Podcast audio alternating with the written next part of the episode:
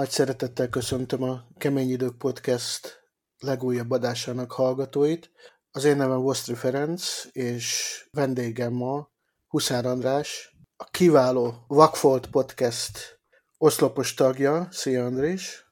Szia Feri, és sziasztok! Örülök, hogy itt lehetek ismét. Én nagyon örülök neki, amikor elfogadod a meghívást, mert, mert olyan dolgokat adsz hozzá, olyan gondolatokat, olyan meglátásokat adsz hozzá mindig a filmekhez, amik abszolút nem jutnak eszembe. A témánk 2012-es Universal Soldier Day of Reckoning lesz, aminek a magyar címe a utána kell néznem, a tökéletes katona a leszámolás napja. Uh-huh. És én ugye arra kértelek, hogy a Nick Semmilyennek most nem sokára Európában is megjelenik a Last Action Heroes című könyve, amely a 80-es évek, 90-es évek akció sztárjairól szól, csomó nagyon fasz a sztorival, és arra kértelek, hogy azokból a filmekből, van egy ilyen lista a Letterboxdon, azokból a filmekből, amelyeket ez a könyv felhasznál, az ezek közül válasz egyet. És te a, ezt a Day of Reckoning Universal Soldier-t választottad. Azt elmondod, hogy miért? Uh-huh, persze, nagyon szívesen. Az a vicces, hogy én eddig a podcastig, vagyis a podcastre való felkészülésig nem láttam ezt a filmet. Sőt, egy tökéletes katona filmet se láttam, szóval nem a, nem a nosztalgia vezérelt, vagy nem az, hogy Aha. akkor egy régi kedvencemről tudok majd ezen a filmen keresztül beszélni. Viszont nagyon régóta, hát nem tudom, hogy mennyire régóta, de azért már elég régóta ott van a szemem előtt ez a film. Több helyen olvastam róla, hogy ez egy ilyen hidden gem, ilyen rejtett, rejtett gyémánt, rejtett kincs a, a, a uh, direct to video, tehát az ilyen egyből VHS-re vagy egyből DVD-re küldött filmeknek a, az eléggé népes és széles táborában. És nagyon régóta izgatott, hogy vajon mi lehet ez, mert nagyon-nagyon szeretek így felfedezni ilyen, ilyen, ilyen rejtett kincseket olyan helyen, ahol most nem akarok a, a, a, a szemétdomb hasonlattal élni, mert az egy nagyon, nagyon durva mm, megjelölése lenne ennek a, ennek a műfajnak, de, de hogy a, a nem túl, nem, nem feltétlenül túl szofisztikált, alsópolcos akciófilmeknek a sorában hogyha találok egy ilyen különleges darabot, akkor az, akkor az, akkor az nagyon tud izgatni, és egyébként meg a gyerekkoromból a nem túl szofisztikált alsópolcos akciófilmek iránt is volt egy vonzalmam, tehát én tökre szerettem, nem tudom, Michael Dudikoff filmeket, Don the Dragon Vision filmeket nézni, meg volt ezeknek a filmeknek a helye az én nevelkedésemben és filmes magamra találásában, szóval semmiképpen nem egy ilyen snob elefántcsontoronyból akarom szemlélni, és szemlélem ezeket a filmeket, viszont tény, hogy mindig is tudtam a tökéletes katonáról, tudtam a létezéséről, viszont, viszont sosem láttam őket, és így úgy éreztem, hogy ez most egy tök jó alkalom lesz arra, hogy végre megnézem, hogy akkor mit tud ez a film. Úgyhogy, úgyhogy emiatt aztán végül is nem néztem meg minden tökéletes katonafilmet, viszont megnéztem az elsőt, és megnéztem a 2009-es Universal Soldier Regeneration-t is, ami ugyanannak a John Hyams-nek a, az előző tökéletes katona filmje, aki a Day of Reckoning-et is rendezte, tehát hogy ezzel a három filmmel készültem uh-huh. most az adásra. Uh-huh. Uh, akkor ez érdekes, ugyanis én sem láttam a mai napig ezt a filmet, ma néztem meg először, ezt a, Azt a. 2012-es Day of Reckoning-ot, és uh, mielőtt kitérnénk rá, meg úgy általában a Universal Soldier filmekre, említetted ezeket mm. az alsó polcos akciófilmeket. Ugye mm. gondolom ugyanarra gondolunk, ez úgy, úgynevezett 80-as években, 90-es években ezeket STV filmeknek, straight to video uh, akciófilmeknek nevezték. Aztán amikor bejött a DVD, akkor át, átnevezték őket DTV-re, tehát Direct mm. to Video, tehát az, hogy nem kerül moziforgalmazásba, mm. hogy egy, egyből VHS vagy DVD forgalmazásra szállják. És ezt korábban elmondtam ezzel a podcast kapcsolatban, hogy most beszélgetünk azokról a filmekről, a különböző vendégekkel, amelyeket úgy általában mindenki ismer. A 80-as, 90-as évek nagy filméről. Mondjuk ez pont ez a mai film, ez nem olyan. De de általában ilyen filmekről beszélgettünk eddig.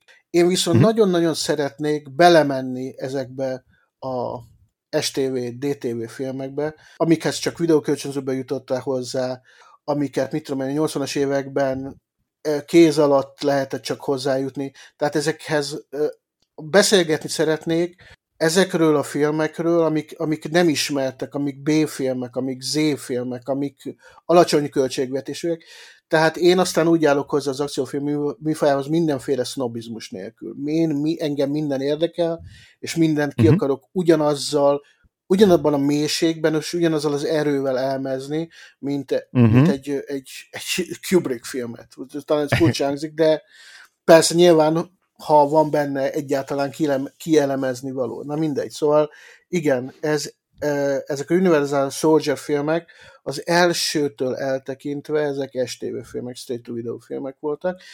Ez a, ez a Hyams, ez a John Hyams, aki a Peter Hyamsnek a fia, a rendezőnek a fia, 2009-ben úgy döntött a producereivel, egyébként korább, a korábbi karrierje ez a dokumentumfilmek, nagyon jó sportdokumentumfilmek rendezésével telt, hogy feléleszti újra ezt a franchise-ot, erre már voltak korábban próbálkozások, akkor mindjárt végig is megyünk, de, uh-huh. de őnek is sikerült igazán, és az a két film, amit ő rendezett, a Tökéletes Katona uh, Regeneration 2009-ben, és a Tökéletes Katona Day of Reckoning 2012-ben, én megmondom őszintén, totálisan megdöbbentettek. Nagyon-nagyon jó filmek. Mind a kettő Ugye? a maga módján. Igen, nagyon jó filmek. És nem Igen, beszélnek ne... róluk, az a baj.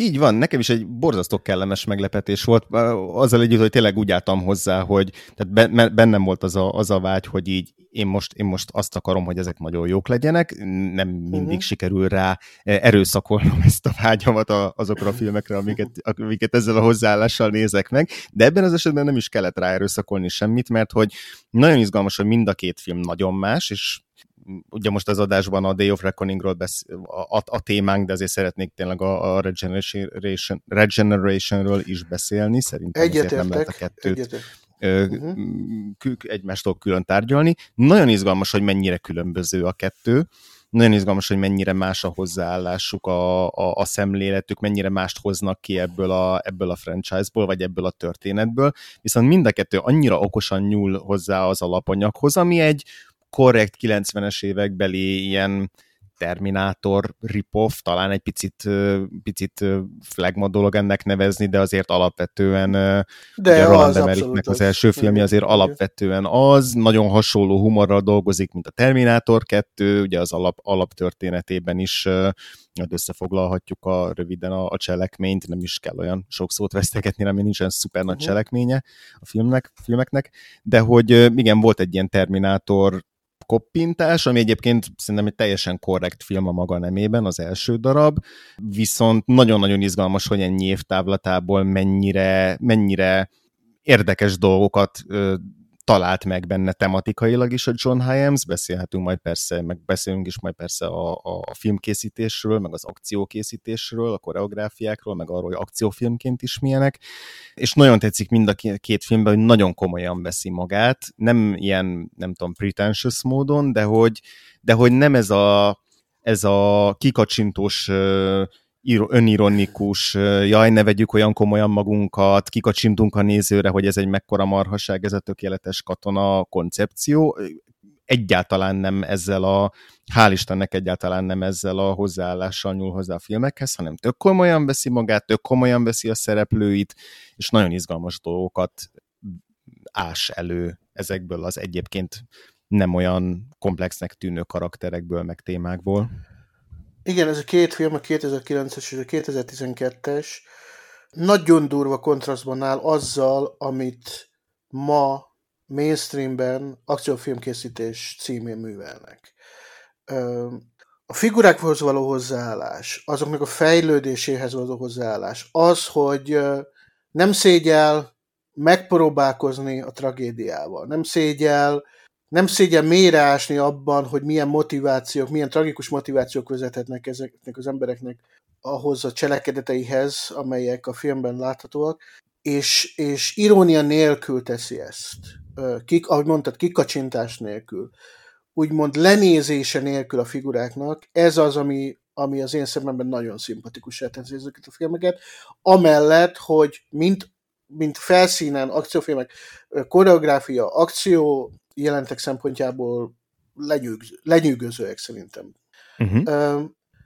Csak annyiban menjünk végig a franchise-on, valaki megszólt valami kommentben minket az előző részben, hogy a Mad Max-ra azt mondtuk, hogy franchise, pedig az a, az első után a többi az, az csak az első résznek a koppintása. Hát ez szerintem egyáltalán nem így van, de, de annyi talán mondható, elmondható, hogy tényleg nem franchise a Mad Max. Viszont a Universal Soldier az simán az szerintem. Igen.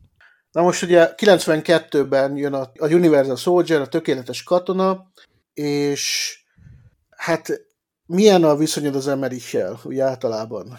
Hát hozzátartozik így, hogy a 90-es években lettem, vagy kezd, kezdtem filmrajongó lenni, és azért ugye akkor volt a függetlenség napja, akkor volt a, a, a csillagkapu. Nekem főleg a csillagkapu ütött be, tehát az volt egy ilyen, uh-huh. egy ilyen nagyon nagy gyerekkori kedvencem, meg volt a, a film alapján készült könyv, azt is nem tudom, háromszor elolvastam, és így nagyon-nagyon bele tudtam élni magam abba az univerzumba, a képzeletemet nagyon beindította ez a ez az ilyen kamu egyiptomi koncepció, amivel dolgozott a, a, a csillagkapu, szóval, hogy az, az így, aminek engem a Roland Emmerichhez leginkább köt, az a film.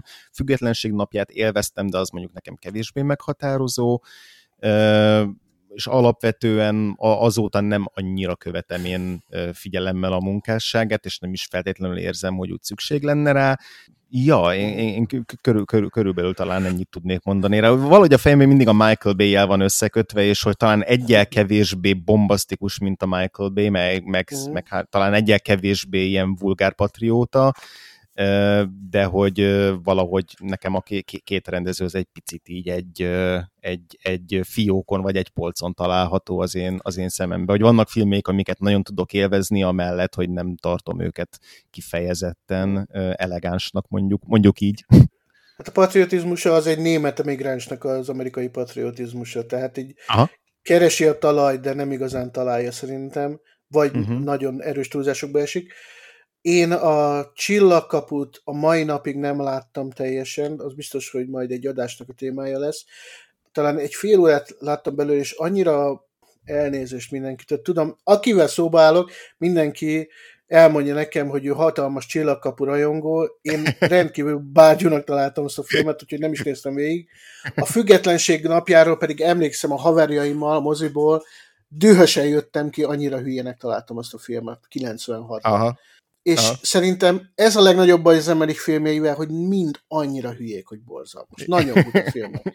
és a tökéletes katona is az, és ami a másik probléma vele, hogy ilyen nagyon lagymatagul van megrendezve szerintem. Igen. Tehát, ö, ö, nem hajtja ki semmelyik, sem akciófilm, sem akciójelenetből, sem ö, dialógjelenetből, se semmiből, úgy igazán a csúcs, a, a, azt, ami benne van, azt a potenciált. Úgy, úgy hagyja a jeleneteket lezajlani, és kész. És, és én már gyerekkoromban sem, sem szerettem a Tökéletes Katonát, a 92-es filmet, és most újra nézve ugyanez volt velem, hogy egyszerűen ez egy, ez egy lusta film, lustán van megrendezve.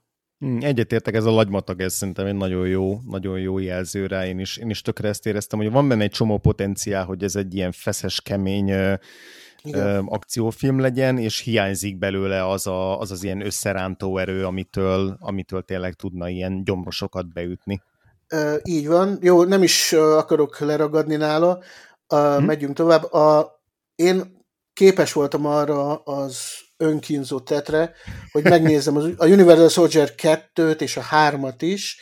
Ezek, ez, ez két 98-as film, ha jól tudom, akkor te ezeket nem nézted meg. Nem, nem, nem, nem. A, semmi probléma, abszolút semmi probléma. E, egy annyira ciki mind a kettő, egy nulla büdzsével rendelkező szinte tévéfilmek, és egy parókát viselő Burt Reynolds, a rossz ember mind a kettőben, úgyhogy kb. ez a maximum, ami elmondható róla. uh, Érdekes módon gondolom, hogy valami producerekkel, producerekkel volt valami játszadozás. Egy évvel később elkészül a 92-es filmnek a valódi folytatása, uh-huh. a tökéletes katona visszatérés, és ezt, ezt, ezt, ezt megnézted, ha jól tudom. Nem, nem, ezt, ezt sem, ezt sem néztem. Ha lett volna ki valószínűleg több időm, akkor lehet, hogy megnézem, de hmm. igazából most erre a, csak a három, arra a háromra koncentráltam, ami Újra csak semmit nem veszítettél, okay. és mi, minek basszel az életét az ember ilyen filmekre. Én viszont nem vagyok normális, úgyhogy megnéztem. Hát amikor a Pankrátor Goldberg alakítja egy filmnek a főgonoszát, az a film az már túl jó nem mm. lehet. Egy mm. ilyen vicceskedni próbáló, az első hangulatától teljesen elütő, szintén meglehetősen alacsony költségvetésen tartott, de viszont a maga módján kicsit lendületes film, nem túlságosan rossz, viszont nagyon cikk. Olyan, olyan fordulatokkal és olyan motivumokat dolgozik, amelyeket ma már teljesen hanyagol a filmgyártás, és szerintem ez már a késő 90-es években sem működött sok megoldása. Úgy, ami nagyon betesz neki az az, hogy nem az ambíciói magasabbak, mint a költségvetés, és uh-huh. a legnagyobb jelenetek így besülnek teljesen. Aha. Egyált, egyáltalán nem kötelező film, úgyhogy szintén csak hagyjuk, és akkor eltelik tíz év, és uh-huh. elérkezünk ahhoz a két filmhez, amiről ma beszélni fogunk, bár a fő témák a 2012-es, de ahogy mondtad, a 2009-es nem lehet kihagyni. Milyen, milyen benyomásaid voltak a tökéletes katona, mindig meg kell néznem a magyar címét, egy új kezdet ez a címe, a Regenerationről. E, e, e, már az egyébként az angol alcímek is megjegyezhetetlenek, de a magyarokkal együtt végképp összepárosíthatatlanok, szóval lehetne egy ilyen, nem tudom, játékot készíteni, hogy párosítsd össze a tökéletes katona alcímeit, és szerintem senki nem tudna max pontot elérni. Hogy milyenek a benyomásaim? Az, az, annyit tudtam róla előre, hogy ez az ilyen Bulgáriában forgatták, nem feltétlenül mondjuk a leg a leg, hogy, hogy is mondjam, legelegánsabb mondjuk az operatőri munka, ta, talán valamilyen ilyen előképzeleteim voltak róla. Ugye a filmet egyébként az a Peter Hyams fényképezte, aki a rendező John Hyams édesapja, és aki korábban dolgozott uh-huh. több filmen a Jean-Claude Van Damme-mal, tehát hogy innen is került be a John Hyams a tökéletes katona franchise-ba és, és egyébként semmit nem tudtam róla, és nekem egyrészt végtelenül rokon szembes volt, hogy mennyire ilyen, bocsánat, hogy mindig angol kifejezésekkel dobálozott, de ilyen no-nonsense film, tehát hogy elindul az eleje, elrabolják a, azt hiszem az ukrán miniszterelnöknek a gyerekeit, és utána, tehát gyakorlatilag pillanatok alatt felvázolják azt, hogy mi lesz a, mit lesznek a tétek, mi lesz a cselekmény, mm. és ugyan mondjuk pont a, a, a Luc Devereaux, tehát a Jean-Claude Van karakterének a felvezetése az úgy viszonylag hosszabb, és az ő karakterének hagynak bőven időt, mire elérkezünk oda, hogy akkor ő ténylegesen fegyvert ragadjon a kezébe, de ezzel együtt ez egy nagyon szikár, nagyon pontosan semmilyen, nem tudom, zsír nincs rajta, hanem csak a, csak a színhús, és, és engem egészen meglepett így, most talán egy egy-másfél hete láttam a filmet, hogy még mindig nagyon kitart az az ilyen opresszív atmoszféra, és, és ilyen nagyon lehangoló, melankolikus, pessimista hangvétele a filmnek, ami, ami belengi a díszleteket, a környezetet, a, a, a szereplőket, nagyon, nagyon meglepően, meglepően sokat viszek magammal ebből a filmből, majd mindenképpen akarok a, a, a fináléról beszélni egy piciket uh-huh. részletesebben is, de még itt spoilerek nélkül ténylegesen az, hogy, hogy, hogy ahogy a, ahogy a főszereplők így lemondanak az ember, emberségükről, ahogy a film viszonyul ezeknek a hát ilyen tényleg az emberségtől megfosztott gyilkológépekké kifejlesztett furcsa ilyen félember figurákról,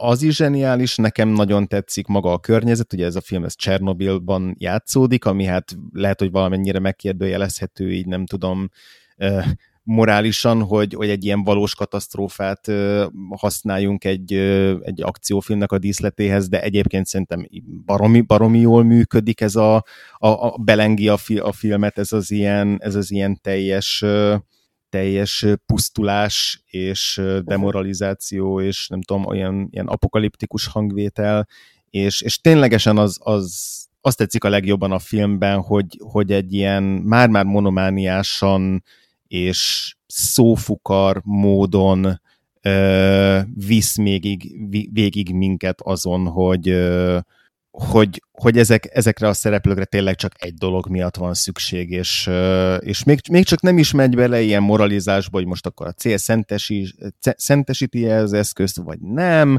hanem egész egyszerűen csak bedob minket ebbe a világba, és végigvisz minket a, a, a logikus vég, vég, végkifejletig, és aztán magunkra hagy minket azzal, hogy kezeljük ennek a, uh-huh. ennek a, a súlyát nem tudom már, hogy hol olvastam, de azt olvastam, hogy ez a film olyan, mintha a Carpenter rendezte volna, és ebben hmm. van valami. Igen. Pontosan ez a monománia, ez a, a célszerűségre való abszolút rákoncentrálás az, ami ebben a filmben végig ott van. Ahogy néztem sorban ezeket a filmeket, ezt az egész, az összes Universal Soldier filmet, azért is a, a Regeneration és a Day of Reckoning egyedül a jó film közöttük, mert csak ebben a két filmben van az, nem, nem hogy rácsodálkozás, hanem elgondolkozás egész egyszerűen azon, ami ennek az egész franchise-nak a gerince, az, hogy uh, a, meddig van a testet felett hatalma. Tehát mi történik uh-huh. akkor, az emberségedet az adja, amíg a testet felett hatalmad van ez nem feltétlenül igaz, vagy legalábbis nem feltétlenül ennyire egyszerű dolog, de ez a két film legalább elgondolkozik ezen. Igen. És, és pontosan a, human, a humanizmus határa itt, ez érdekes, vagy furcsa talán, hogy ezt mondom, a, a, a Universal, az Universal Soldier Regenerationről és Day of Reckoningról, hogy a humanizmus határait próbálgatja a maga módján, a maga eszközeivel megtalálni. És már ez, ez a dolog jobbá, többé teszi ezt a két filmet, mint az előtte való film, az előtte való sorozatban. Na most uh, újra csak, sorban néztem őket, és ahogy kezdődik a Regeneration, azzal az akciójelenettel, amit említettél, amikor a, az ukrán elnök, de azt hiszem az valami kitalált országban játszódik, de mindegy most. A, azok a szeparatisták, azt hiszem, akik, akik ja, a, igen. a gonoszai filmnek azok ilyen kitalált uh, területen, uh-huh. igen, igen, uh, területért harcolnak, igen. Szóval akkor az ukrán elnök gyerekeit elrabolják. Az a jelenet, az az akciójelenet, az lenyűgöző szó szerint. Tehát uh-huh. olyan különbség van már abban a jelenetben, a között, amire a Hyams képes, meg az összes rendező között, akik a korábbi filmeket csinálták, hogy elállt a lélegzetem tényleg. Az egy, az egy tökéletes akciójelenet, és a film nem enged föl onnantól. Uh-huh. Tehát végig viszi azt a lendületet, azt a kíméletlenséget, azt a precizitást, azt a hideg precizitást, amit az első jelenet kínál. És, és ez manapság, ez, ez egészen elképesztő. Abszolút, igen, és nekem az is nagyon tetszik, hogy a, hát a John Himes nyilvánvalóan tudja, hogy ami bevonza az embereket a tökéletes katona franchise-ba, vagy ami, ami, ami miatt az emberek majd leveszik ezt a filmet a polcról, az az, hogy benne van Jean-Claude Van Damme és Dolph Lundgren, két akciósztár, és az eredeti filmnek a két főszereplője. Ők vannak a poszteren értelemszerűen, Viszont, viszont megteszi azt, hogy Dolph Lundgren eldugja a háttérben nagyon sokáig, nem is feltétlenül tudhatjuk, hogyha nem tudjuk, hogy benne van, hogy, hogy ténylegesen benne lesz. Igen. A Van Damme pedig egy ilyen önmaga üres vázaként ö, tengődő, egy, egy ilyen terapeutának a, segítségével a, a társadalomba való beilleszkedésért küzdő, de tényleg önmaga kiüresedett árnyékaként létező figuraként tűnik fel egyszer-egyszer a filmben, egy-egy jelenetben, és várjuk, hogy akkor akkor mikor fogja ténylegesen alkalmazni azt, ami miatt Jean-Claude Van Damme-ot mondjuk szeretjük, aki szereti. És közben egyébként tök jó szereplőket vonultat fel, nekem kifejezetten tetszett a filmnek a főgonosza, vagy hát a főgonoszai, ugye több, több uh-huh, uh-huh. is van a filmnek. Nagyon erős az Andrei Arlovski, aki, aki egy ketrecharcos, jó kifejezésre. Igen, egy MMA fighter volt. MMA igen, fighter, igen. aki a, már a nyitó akció jelenetben benyújtja a néve egy kártyáját, és onnantól kezdve ő, ő nem a színészi képességeivel Ö, nem, a drabális szláv állat. Hanem így van a jelenlétével, a puszta testi jelenlétével, és, és igen, azzal, azzal, azzal győz meg minket a, arról, hogy helye van itt. Tehát, hogy, hogy igazából ténylegesen nincsen hiányérzetünk a filmben, megvannak a rokon szembes szereplő, akiknek szurkolhatunk, megvannak a gonosztevők, de tény, ami tény, hogy, hogy Van Damme-ot és Landgrant nagyon érdekesen és már, már ilyen merészen a, használja föl a film, ö, és ez aztán maximálisan kifizetődik, hogy a film fináléja viszont annyi, olyan mértékben róluk szól, meg persze Arlovskiról, hogy, hogy ott, ott, ott viszont ö, ténylegesen mindent megkapunk, amire szükségünk van, és ami, ami, amit egész addig így, így visszatartott tőlünk a, a film. Szóval szerintem ebben is nagyon okos és nagyon merész, és tökre kíváncsi lettem volna, vagy lennék azokra a beszélgetésekre, amiket mondjuk a Hyams folytatott a Van Damme-mal és a Landgrennel, hogy meggyőzze őket, hogy hogy nem fog csorbát ejteni a, most ez hülye hangzik, hogy csorbát ejteni a karrierjükön, mert egyiküknek sem egy ilyen foltoktól hát mentes po- karrierje van. De hogy... Azon a ponton mind a kettőnek nagy szüksége volt arra, hogy valami sikerben benne legyenek, úgyhogy nem hiszem, Így van. hogy problémáztak volna rajta. Igen, igen, de hogy azért tényleg az, hogy, hogy az ő franchise-ukban adott esetben még nem is feltétlenül ők a főszereplők, beszélem ebben a filmben azért még így is a, a, a Luke Devereaux tekintető főszereplőnek, Uh, én ezt is nagyon izgalmasnak találtam. Figyelj, valószínűleg oka volt annak, hogy sokáig nem, volt, nem voltak benne az akciójelenetekben, hogy egész egyszerűen megöregedtek. Tehát nem Igen, lehet egyrészt másfél keresztül használni őket. Igen, meg valószínűleg a költségvetésből is így jött ki, hogy nem tudom, volt uh-huh. mondjuk, most mondok valamit, 14 forgatási nap, akkor abból mondjuk négyre tudták őket felkérni, vagy nem tudom, uh-huh. ötre a Vandamot, és mondjuk kettőre a Dolph Landgren, tehát hogy valószínűleg ez is játszott, hogy költségvetés jelentős részét még így is az ő gázsiuk tette ki, de hogy nem tudták volna megengedni azt, hogy mind a kettőket teljes időszakban használják. Igen, és pontosan emiatt, hogy ilyen a forgatókönyv, ezért az a Carpenter párhuzam egy okos párhuzam, ugyanis ö, épül ez a forgatókönyv egészen a fináléra, fináléig, húzza a feszültséget a fináléra, amikor a Van Damme színre lép, és amikor összecsap a Lundgrennel, és ahogyan fel van építve, amiért nincsenek ők akciójelenetekben különösebben használva a film közben, ezért többek között ezért üt ennyire az a finálé, és ennyi, ezért ennyire szórakoztató, és egészen addig ezek a, ezek a figurák, ezek sok másik szórakoztató, kimondottan szórakoztató maga módján figura viszi el a filmet. Uh-huh. És, és, és nem unatkozol, nem mondod azt, hogy na, mikor jön már Van Damme, mikor jön a Lundgren, mert yep. maga a sztori, maga a cast, ez egy nagyon jó ensemble cast, tehát nagyon jó összerakott uh, színészek és figurák uh, színészek játszák ezeket a figurákat, elszórakoztat annyira, hogy a felsorofolt fináléig nagyon jól el vagy ezzel a filmmel. Igen, igen. És ott viszont, ott meg aztán még pluszban megajándékoz ezzel a fináléval, amiben van vágatlan akciójelenet, van igen. Ilyen szétrombolt épületekben való fogócskázás, kergetőzés, van minden létező boss fight, tehát hogy tényleg az összes szereplőt úgy összeengedik, hogy igen, hogy, nagyon ügyesen hogy, na, na, nagyon ügyesen adagolják azt, hogy, hogy, hogy, hogy jussunk el a, a, a végső nagy küzdelemig. Ugye az ének a, az Andrei Arlovskinak a karakterét úgy vezetik föl, hogy ő ténylegesen legyőzhetetlen, és akkor közben látjuk, uh-huh. hogy hát azért a, a, a Luke Devereaux sem feltétlenül már mai csirke, és nagyon kíváncsiak vagyunk, hogy vajon vajon neki hogy, hogy sikerül majd, majd legyőzni ezt a főellenfelet.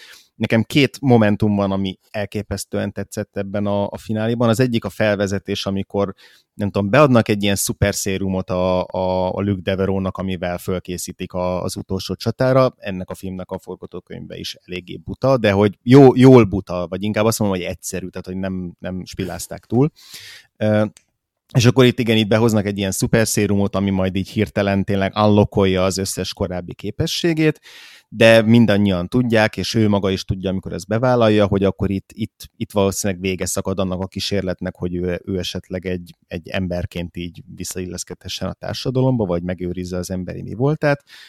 És egyébként az, ahogy a Van Damme azt eljátsza, hogy ott átkattam benne valami, és onnantól egy teljesen kifejezéstelen tekintetű, mindenfajta humanizmustól mentes figuraként végiggyakja az ellenfeleit, az maga az a váltás, ami ott megtörténik abban a laborban, az szerintem szenzációs.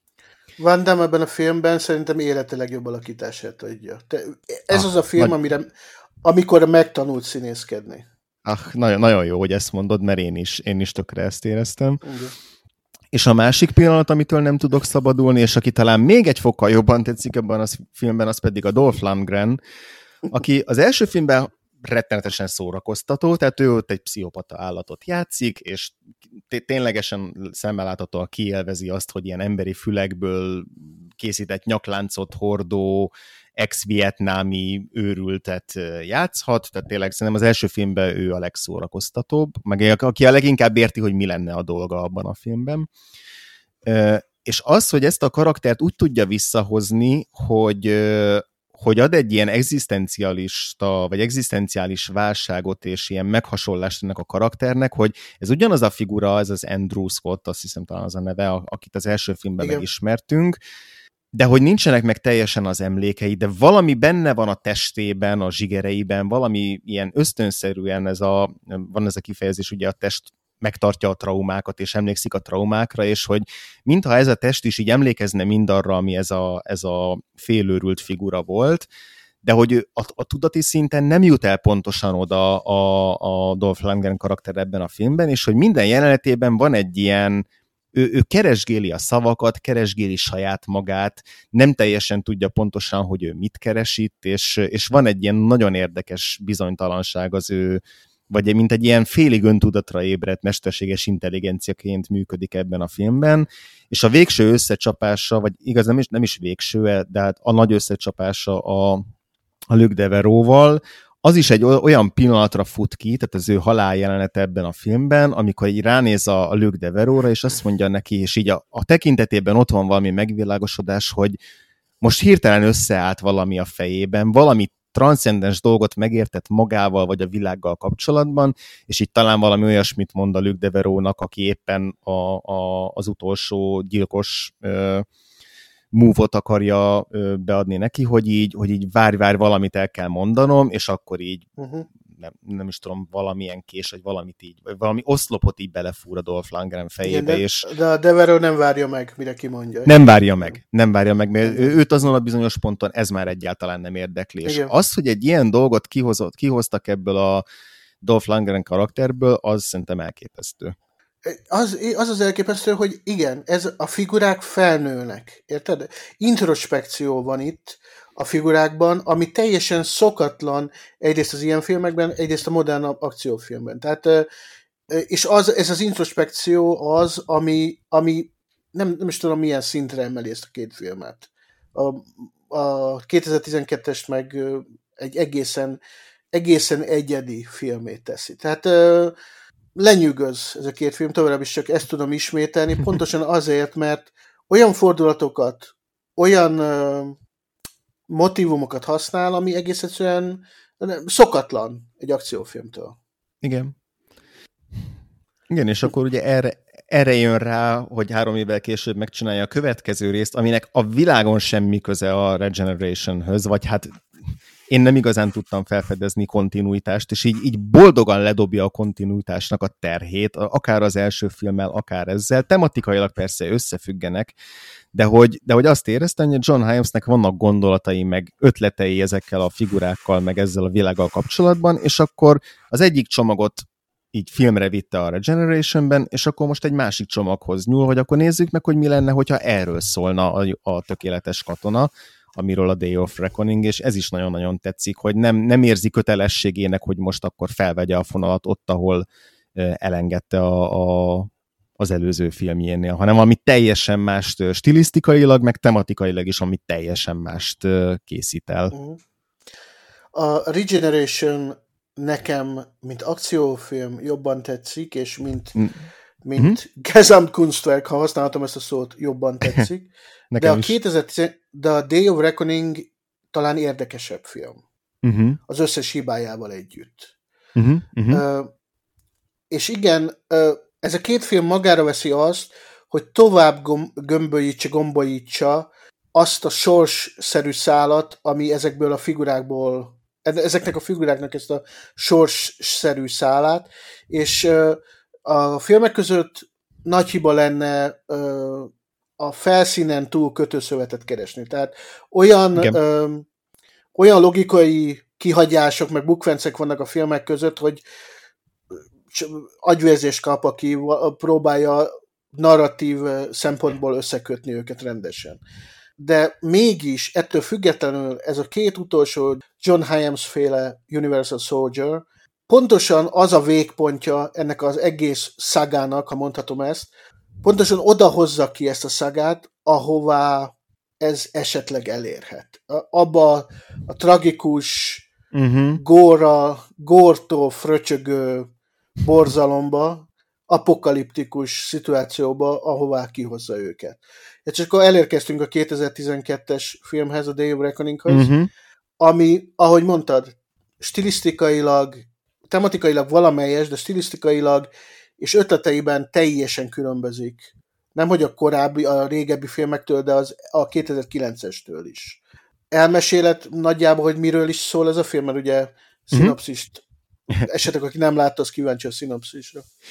Igen, igen. Hát ugye az eddigi tökéletes katonákban mindig azt tudtuk meg, hogy van egy ilyen kormányszerv, vagy egy kor, a kormánynak valamilyen, vagy a katonaságnak egy olyan ágazat, ami igyekszik kifejleszteni a tökéletes katonát, ami bevethető mindenféle akciókban, és akkor ezeknek a tökéletes katonáknak a magukra ismeréséről és adott esetben fellázadásáról szólnak a korábbi filmek. Ugye a, a Luke Devereaux az az, akiben valamennyire még pislákol az emberiesség, meg a könyörület, a a Dolph Lundgren karaktere pedig, aki, aki, aki azért lázad a, a, a programozás ellen, mert hogy ő meg egy pszichopata állat.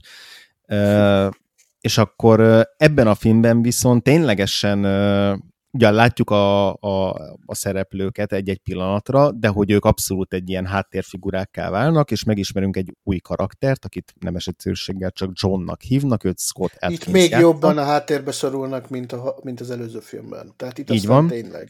Így van, itt egy John nevű figurát ismerünk meg, akinek a, a film nyitó jelenetében egy ilyen lázáromszerű szerű, belső nézőpontos uh, horror jelenetben lemészárolják a családját, és itt látjuk a, a mészárlás végén, hogy aki, aki lövi az ő feleségét és gyerekét, az nem más, mint Luke Devereaux, Jean-Claude Van Damme. És kezdve ez egy bosszú filmé válik, ahol John egyrészt a saját töredékes emlékezetébe töredékes emlékezetét próbálja összerakni, és megfejteni, hogy ő kicsoda, és mi történt a családjával, és, és, és ki ez az ember, vagy ki ez a, igen, kik azok, akik, akik, akik megölték a családját, és miért, és elindul egy ilyen, egy ilyen hajsza a, a Luke Devereaux után, de ez egy ilyen nagyon lassú tempójú, nagyon ilyen, ilyen földbe passzírozó ö, mm, módon történik, tehát nem egy ilyen fékeveszett tempójú filmet kell elképzelni, ö, de felsejlik egy minden korábbinál ilyen rejtélyesebb ö, háttér háttérszál, háttérhatalmakkal, egymással vetélkedő frakciókkal, egy ilyen, ilyen paranoia filmes ö, dolgot kell elképzelni, ahol a hát egyszerű átlagember, ez a John próbál így kapálózni, és próbálja, próbál fogódzót találni abban, hogy, hogy mi folyik körülötte, de természetesen azért ő is egy, ő is egy harcos, és ő is olyan valaki, aki hát nem véletlenül PC-zték őt ki. És gyakorlatilag a film során az derül ki, hogy, hogy a Luke Devereaux, akinek most már a, a bajtársa lett az Andrew Scott, ők gyakorlatilag egy ilyen kaltot, egy ilyen szektát alapítottak, amik, akik hát gyakorlatilag ezeket a tökéletes katonákat így újra programozzák, vagy hát igyekeznek megszabadítani a programozásuktól, felszabadítani őket, és, és egy, ilyen, egy ilyen lázadó sejtet, vagy egy ilyen forradalmi sejtet létrehozni valahol a, mondanám úgy, hogy a dzsungelben igazából nem is tudom, hogy pontosan melyik amerikai államban játszódik a film, de Jó, gyakorlatilag Florida hátország kb. Köszönöm szépen, igen. Gyakorlatilag mondhatjuk, hogy ez a film az apokalipszis mostban játszódik, félig uh-huh. meddig.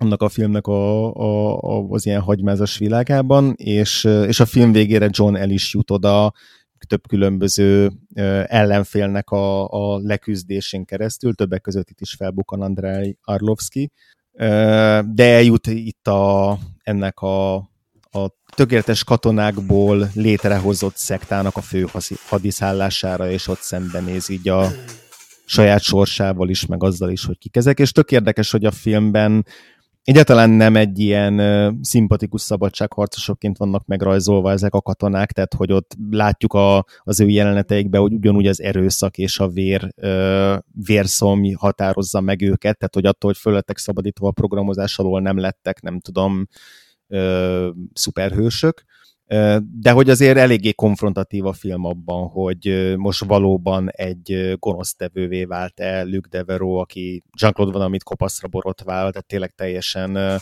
Marlon Brandósítva jelenik meg a filmben, de, de nagyon, nagyon szürkezónás a film abban, hogy itt kik hősök és kik gonosztevők. A film végére szerintem egyértelmű, hogy itt senki nem hős. Senki egyetlen pozitív figurája nincsenek a filmnek, hát már nagyon benne vagyunk amúgy is a spoilerekbe, úgyhogy uh, most nem fogjuk ezen a téren visszafogni magunkat. Uh, ez a film számomra arról szól, a PTSD-ről szól. Arról uh-huh. szól, hogy a katona hogyan próbálja és képtelen feldolgozni a harci borzalmakat, és ő magát is valamilyen szinten szörnyét teszi az, amit még megcsináltatnak vele, amit átél, és onnan soha nem tud kikászálódni ebből a gödörből. Ugye a Scott Atkins, aki a főszereplője ennek a filmnek, uh-huh. az, az, az összes az összes emléke, összes dolog, ami hajtja, az összes dolog, ami emberi teszi őt, ugye, újra csak spoiler, az hamis. Uh-huh.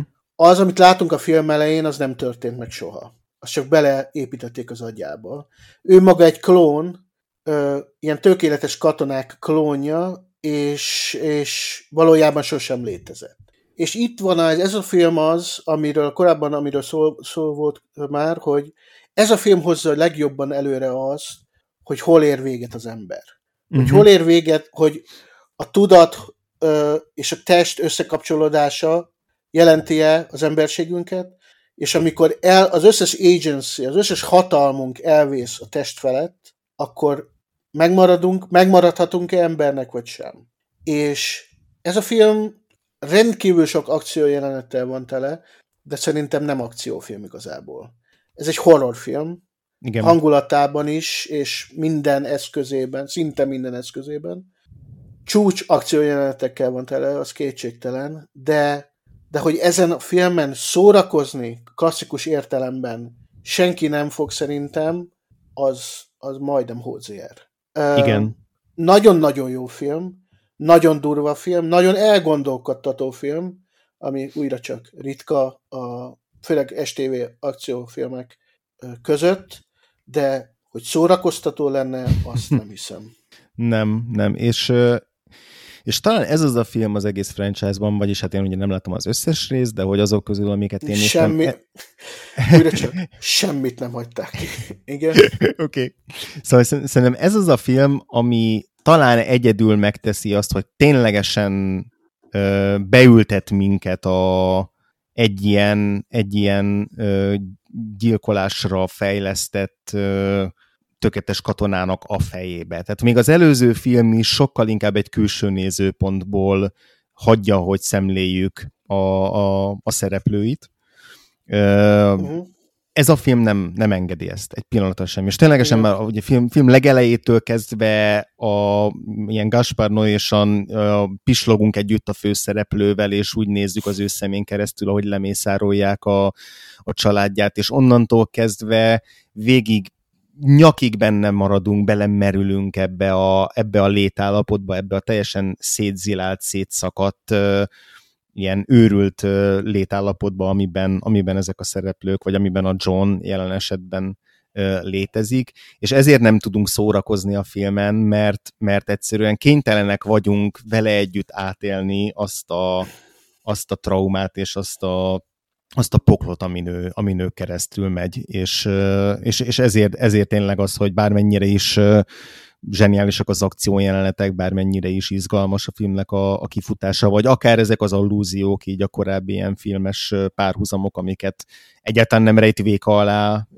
véka alá a film, vagy John Hyams, de hogy, de hogy nem enged ki minket ebből, a, ebből az elgyötört és mindenféle megváltásra és menekvésre képtelen és minden ilyesmitől elvágott figurának a, a belső szemszögét. Tehát tényleg a John, ő, ő neki a film első pillanatától meg van pecsételve a sorsa, teljesen esélytelen az, hogy ő bárhogyan is egy, nem tudom, pozitív ponton ki tudjon keveredni ebből az egészből.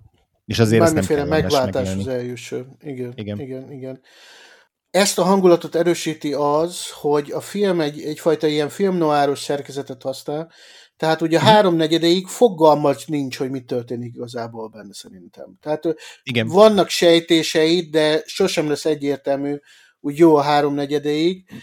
Uh-huh. Igen, ez egy nagyon-nagyon kellemetlen film a maga módján, és, és le a kalappal a Hyams előtt, hogy ezt meg mert játszani. Nagyon megosztó film, pontosan ezért. Tehát uh, olvastam róla minden létező, mindenfajta létező véleményt. Az ötleteit elviszi az abszolút végcélig, és, és, és legyilkolja nézőt és színészt egyaránt.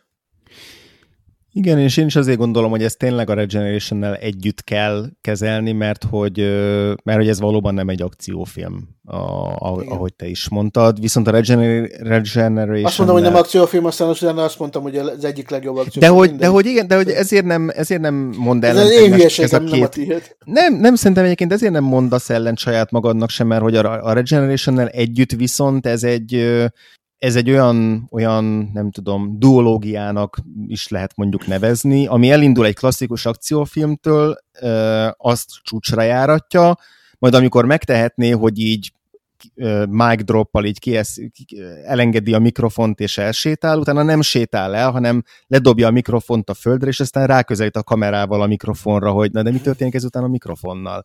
És ettől, ettől szuper izgalmas a, a Day of Reckoning, hogy, hogy megteszi ezt a plusz gesztust, és ja, igen, e, ettől, ettől, ettől nagyon, nagyon-nagyon érdekes mert nagyon kellemetlen lenni. Tehát az a, uh-huh. a, azok az ötletei, amelyek viszik a narratívát, az, hogy ugye nincs, ennek az embernek nincs valódi személyisége beült. Egyébként ez a Blade Runner kb. csak uh-huh. véres, nagyon-nagyon véres akciókörnyezetben.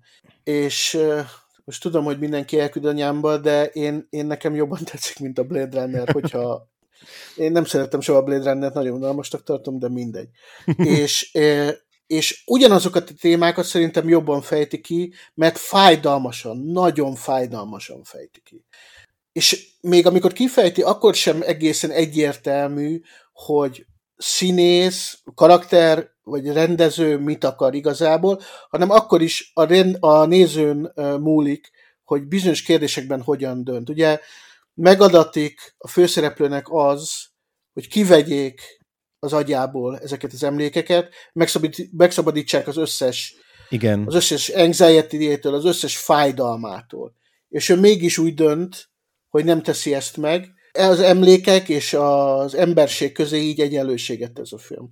Ugyanakkor a végkifejlet ennek az egésznek azt, azt mondja, bár, nem, bár minden más rendezői ö, eszköz az ellenkezőjét akarja velünk elhitetni a filmben, de mégis a vége azt sugalja, hogy a főszereplőnk még úgy is, hogy pozitívnak látszik a vég, végkifejlet, a gonoszok tervét vitte végbe.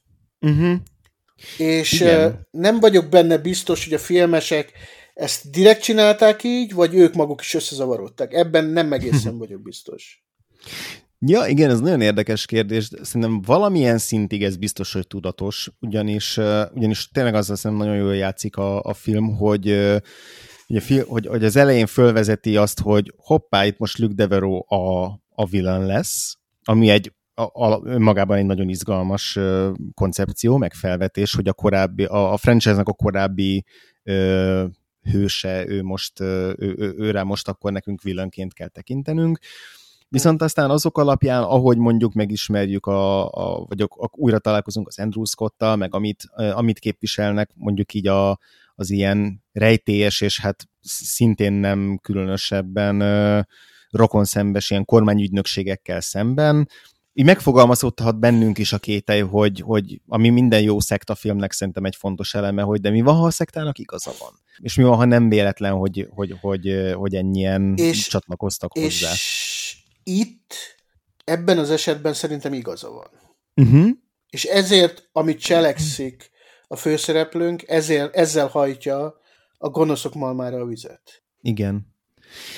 Igen, viszont ugye a film végén meg úgy búcsúzunk el tőle, hogy minthogyha már ő vette át volna ennek a szektának a szerepét, vagy hát nem tudjuk, hogy mennyi maradt meg belőle, mert ott azért rendesen végigmegy azon a barlangrendszeren, és rendesen legyilkol mindenkit, aki, Igen, aki a, szembe jön a leges, vele. a leges legvég, az utolsó egy perc, az tényleg arra játszik rá, azt mutatja, hogy a forradalmat ő fogja elhozni. Igen, igen, Tehát ott az, az egy pozitív, a legeslegvégül egy pozitív befejezés. De egészen addig, és ezért mondom azt, hogy nem vagyok benne biztos, hogy maguk uh-huh. a készítők teljesen bizt, tisztában voltak azzal, hogy uh-huh. hogyan, mit akarnak mondani, de, de a legvége az egyértelmű a forradalom eljövetelét mutatja.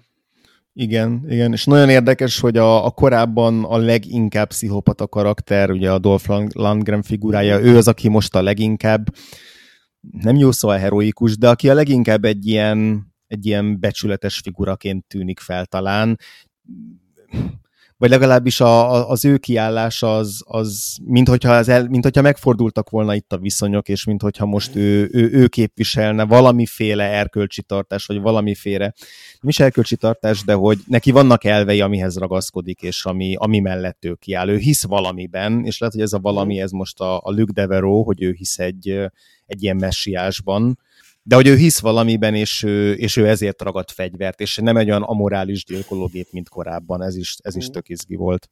A Landgren a Regeneration végén, ugye erről beszéltünk, meghal, itt mégis itt van. Igen. E, ezért én erre a filmre, a 2012-es filmre szeretnék úgy gondolni, mint azért a folytatása a uh-huh. Mhm. 2009-esnek ettől függetlenül. Mondom, uh-huh. A, a logika az utolsó dolog, amivel ezek a filmesek foglalkoznak tehát szeretnék úgy gondolni, úgy gondolni rá, hogy ez ugyanaz a figura, uh-huh. Scott, aki, aki változik, aki az introspekció hatására megváltozik, szép lassan, évtizedek, uh-huh. évtizedek során, és ezért tartom őt ebben a 2012-es filmben, nekem is ő a kedvenc figurám, mert a legtragikusabb figura szerintem. Van, hogy, hogy a film közepén körülbelül egy jelenet, amikor tart egy nagy beszédet a többi ilyen kigyógyított, úgymond, Soldiernek, és ennek a beszédnek a végén elfordul tőlük, és sírni kezd. Uh-huh. Abban a beszédben ar- arról beszél, hogy végre megvan a szabad akaratunk, végre, végre magunk rendelkezünk a lényünk felett, stb. stb. És amikor elfor- elfordul, és ez a, az egyik kulcsjelenete a filmnek, látjuk azt, hogy hazudik, hm. hogy ez nem igaz, hogy egy, egy illúzióban élnek ezek a, ezek a macsó állatok módjára tengődő, a dzsungelben tengődő szerencsétlenek. Igen. Hogy az, az igazi, lehet, hogy az, ez a, a free will, a szabad akarat egy totális fasság. Igen, igen. Vagy lehet, hogy az, azon a módon, ahogy, ahogy ők ezt elképzelik, az számukra so, soha nem adathat meg. Igen, igen.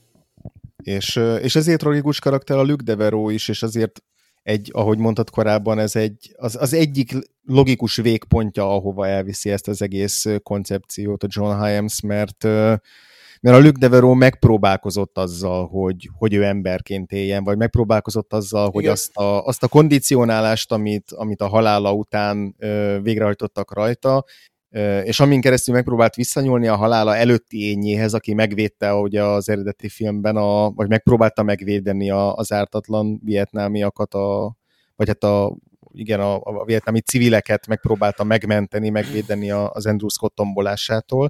De megpróbál visszanyúlni ehhez a korábbi ényéhez, és néha majd nem sikerül neki, és aztán viszont amikor, amikor elfordítja azt a kapcsolót, ahonnan nincs visszaút, akkor onnantól kezdve viszont bármennyire is arra törekszik, hogy ő itt másokat, a sorstársainak megadja azt, ami, ami neki nem sikerül, de, de ő se hisz abban, hogy ez, hogy ez bárhol vezet. Tehát van egy ilyen nihilista ö, ö, eleme az ő missziójának, hogy ő nem azért szabadítja fel a sorstársait, mert hogy azt reméli, hogy ők itt bármiféle megváltásban részesülhetnek, hanem azért, mert nincs más választás.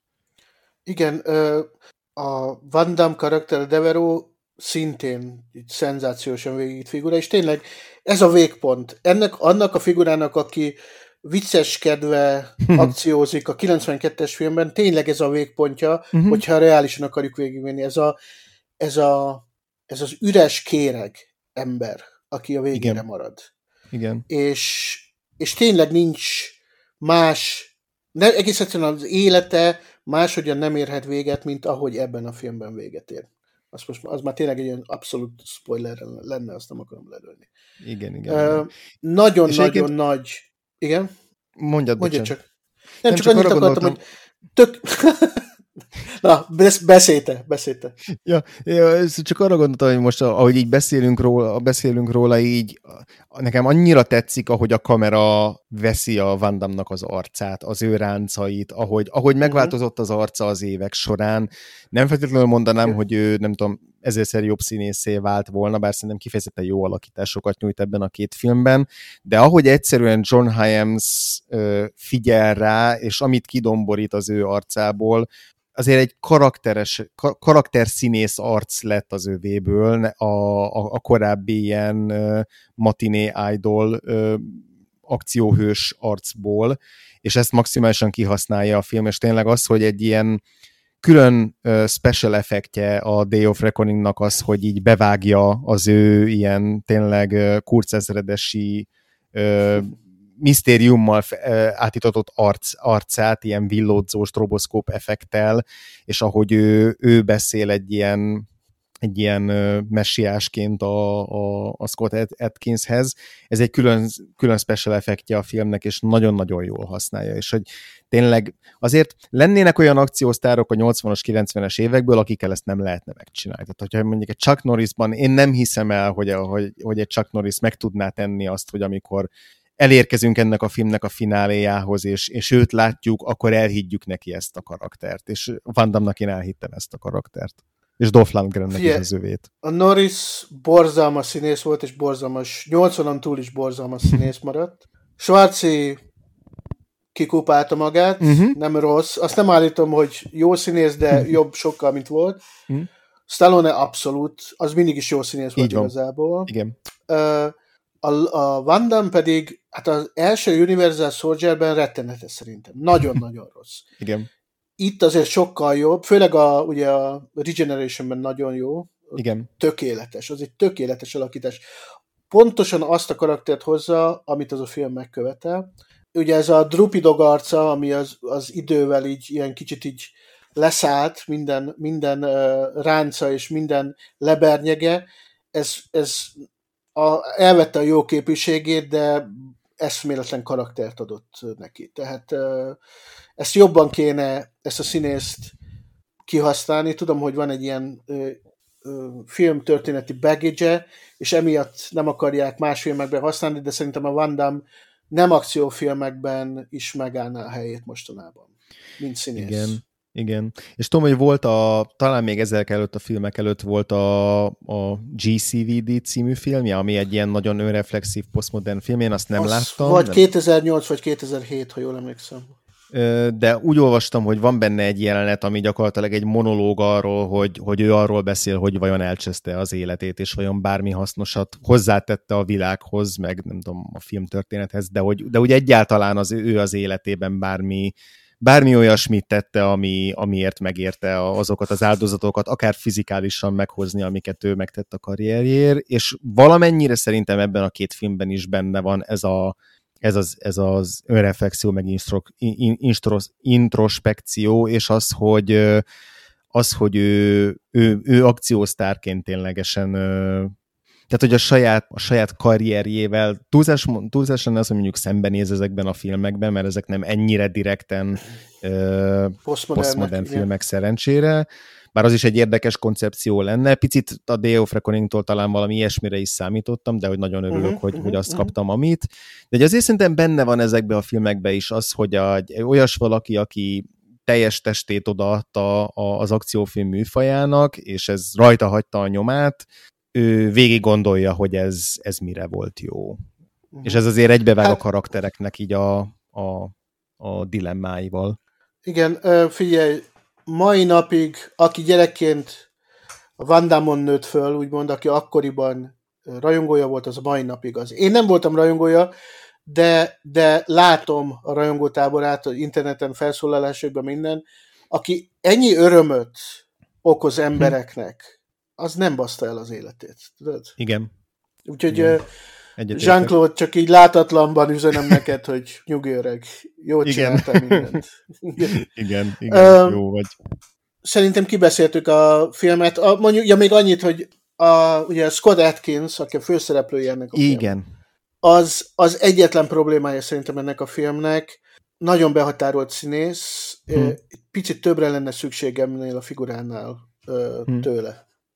Nem tudom, Igen, ezzel nem vitatkozom. Az az érdekes, hogy a, hogy a, hogy a John Hyams pont azt nyilatkozta a filmmel kapcsolatban, hogy azt tudta, hogy hogy ebben a filmben egy színészre van szüksége. Tehát, hogy nem, nem tetti meg azt, uh-huh. hogy a főszerepbe olyas valakit castingol, mint akár, a, mint akár az Andrea Arlovski, hogy itt a főszerepben uh-huh. nem csak az kell, hogy egy jelenlétével, fajsúlyos jelenlétével és a, és a fizikális tudásával legyen jelen valaki, hanem itt egy színészi alakításra uh-huh. van szükség, és hogy ez, ezzel győzte meg őt a Scott Atkins, a, a, amit látott tőle, uh-huh. hogy, hogy rá van szükség.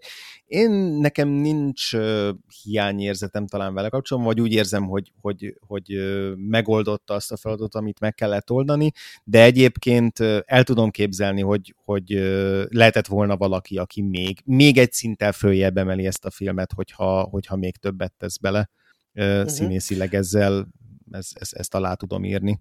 Uh, figyelj, Scott Atkins, minden tiszteletem az övé, 15 éve, 20 éve próbálkozik azzal, hogy akciósztárt csináljon magából, Igen. mint uh, harcművész, szenzációs. Színészileg nem tartom jónak. Most végre rengeteg uh, STV filmben volt benne, most végre úgy néz ki, hogy kicsit uh, kicsit fölvisz az Isten dolgát, mert ugye a, a John Wick 4-ben Igen. kapott egy nagyon nagy szerepet, Igen. bár maszk alatt, de, de Igen. nagy szerepet ját, viszonylag nagy szerepet játszott, úgyhogy végre, végre bejött neki, amire mindig is vágyott. Amikor a filmet kellett promotálni, akkor mindenhol ott volt, és mint egy gyerek olyan örömmel csinálta, úgyhogy boldog, és akkor mi is boldogok lehetünk, ha más boldog.